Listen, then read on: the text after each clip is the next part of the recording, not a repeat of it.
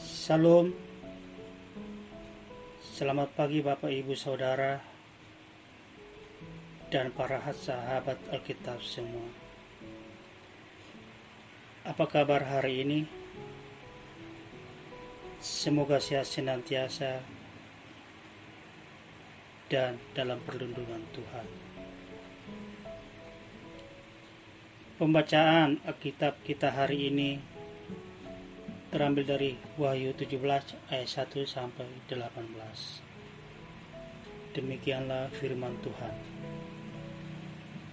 Lalu datanglah seorang dari ketujuh malaikat yang membawa ketujuan itu dan berkata kepadaku, Mari ke sini, aku akan menunjukkan kepada putusan atas pelacur besar yang duduk di tempat yang banyak airnya. Dengan dia raja-raja di bumi telah berbuat cabul dan penghuni-penghuni bumi telah mabuk oleh anggur percabulannya. Dalam roh aku dibawanya ke padang gurun. Dan aku melihat seorang perempuan duduk di atas ekor binatang yang merah ungu yang penuh tertulis dengan nama-nama hujat.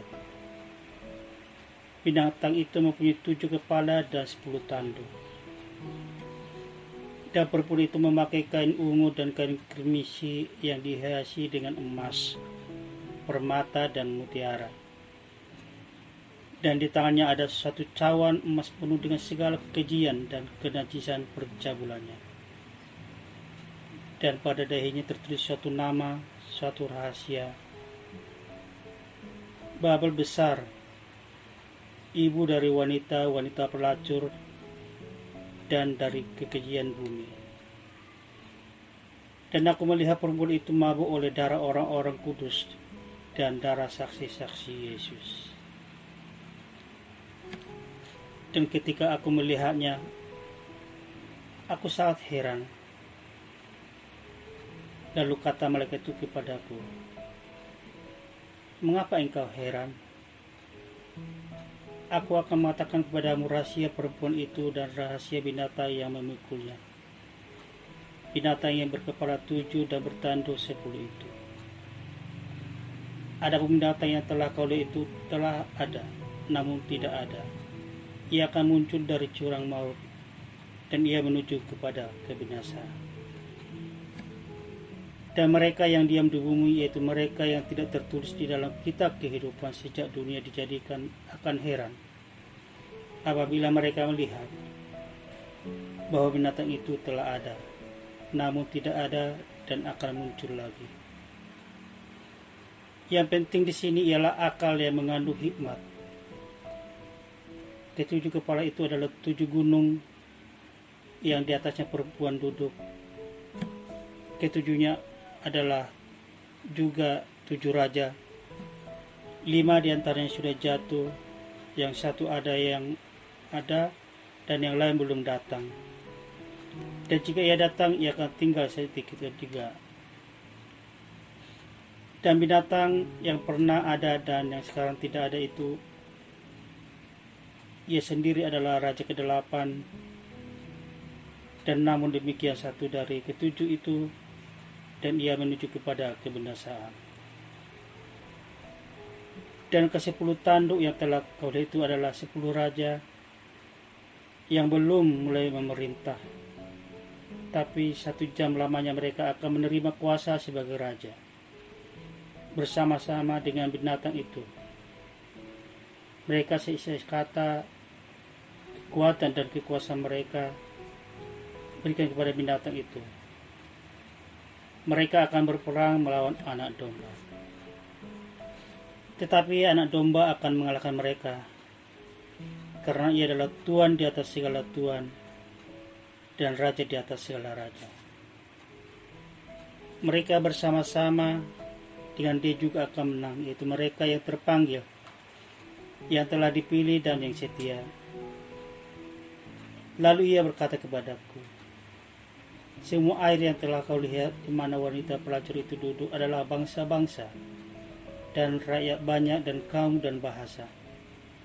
Dan ke sepuluh tanduk yang telah kau lihat itu serta binatang itu akan membenci pelacur itu dan mereka membuat dia menjadi sunyi dan telanjang.